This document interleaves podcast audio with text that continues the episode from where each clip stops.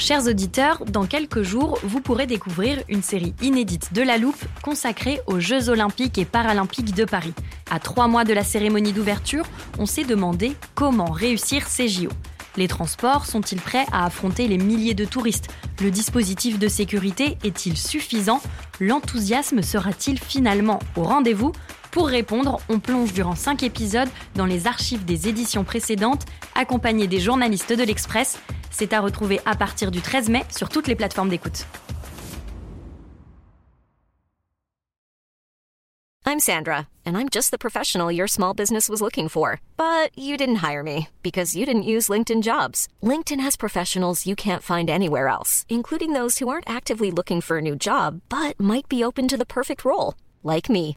In a given month, over 70% of LinkedIn users don't visit other leading job sites. So if you're not looking on LinkedIn, you'll miss out on great candidates like Sandra. Start hiring professionals like a professional. Post your free job on linkedin.com/people today.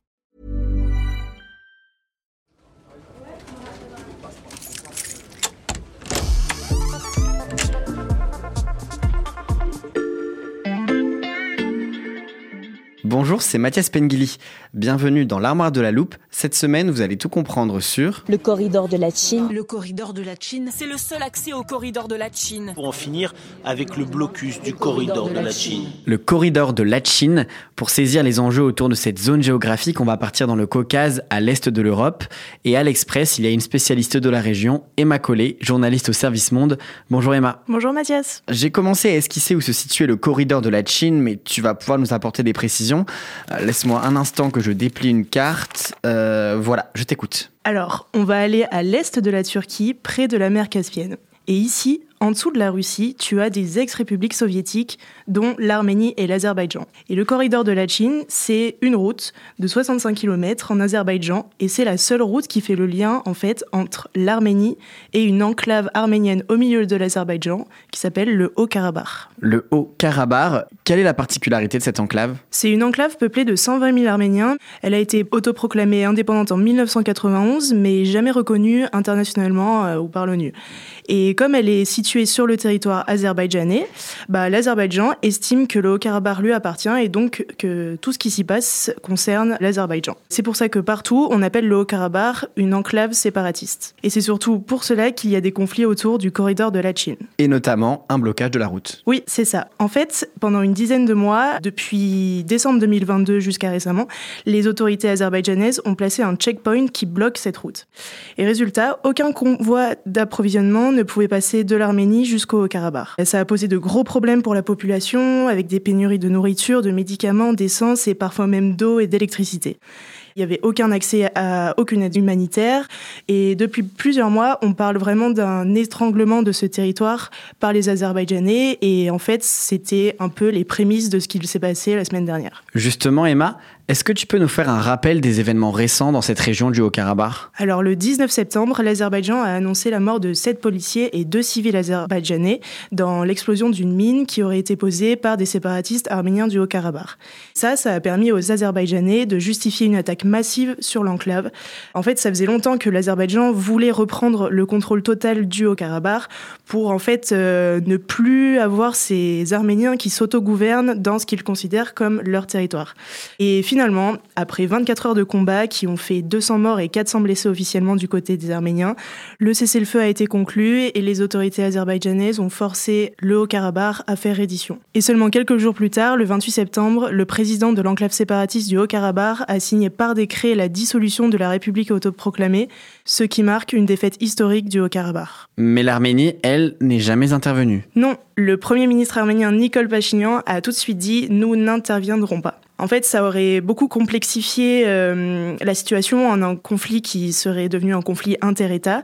Ça a surtout permis aussi euh, à Nicole Pachinian de sortir de cette crise sans se compromettre vis-à-vis de sa population car en fait l'armée arménienne n'aurait jamais eu les moyens de rivaliser avec euh, l'armée azerbaïdjanaise. Mais Nicole Pachinian n'est pas le seul à n'avoir rien fait, il y a aussi la Russie. Parce que la Russie aurait aussi pu faire quelque chose. Oui, en fait, la Russie, c'est une alliée officielle de l'Arménie.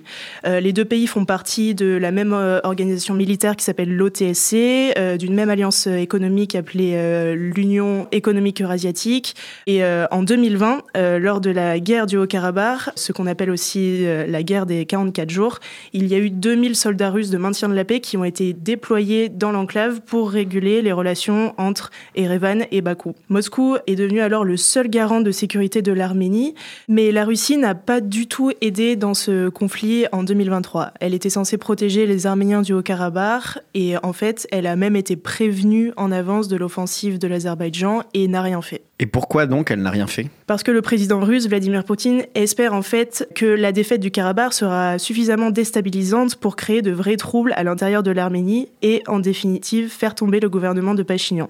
Poutine n'aime pas du tout Nicole Pachinian car c'est un premier ministre arménien qui se distingue de la longue tradition de dirigeants euh, corrompus et à la botte de la Russie et au contraire euh, lui veut se libérer de la dépendance de la Russie.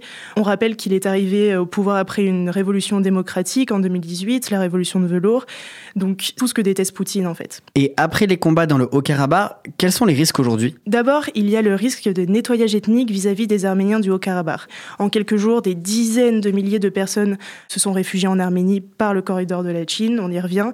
Le deuxième risque pour l'Arménie, c'est son intégrité territoriale. Car le président azerbaïdjanais, Ilham Aliyev, n'a jamais caché ses prétentions territoriales sur l'Arménie.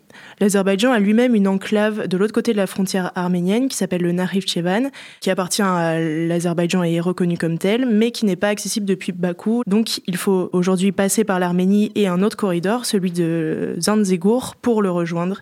Et c'est ce corridor qui est menacé d'être pris par l'Azerbaïdjan. Et plus largement dans le Caucase, tout ça, ça entretient encore de l'instabilité dans la région, ce qui arrange beaucoup la Russie. Et dans tout ça, quelle est la position de la France? La France, c'est le pays en Europe qui pousse le plus pour le soutien de l'Arménie. Pour autant, la France n'a quand même pas fait grand-chose non plus. Ça s'est limité à des déclarations de soutien à l'Arménie. Il y a eu déjà par le passé un dialogue trilatéral organisé par Emmanuel Macron en juin qui réunissait les deux dirigeants arméniens et azerbaïdjanais pour euh, organiser des pourparlers. Mmh. Mais euh, aucune solution, aucune ouverture euh, n'a été trouvée.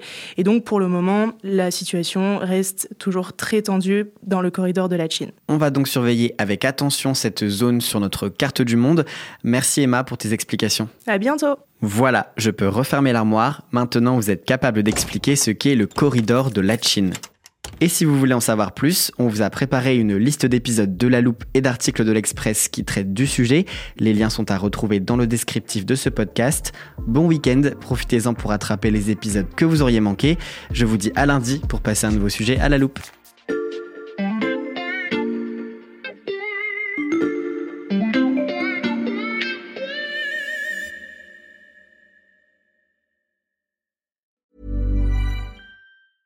Hey, it's Danny Pellegrino from Everything Iconic.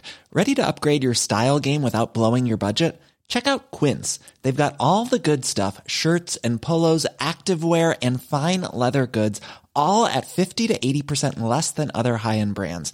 And the best part? They're all about safe, ethical, and responsible manufacturing. Get that luxury vibe without the luxury price tag. Hit up quince.com slash upgrade for free shipping and 365 day returns on your next order. That's quince.com slash upgrade.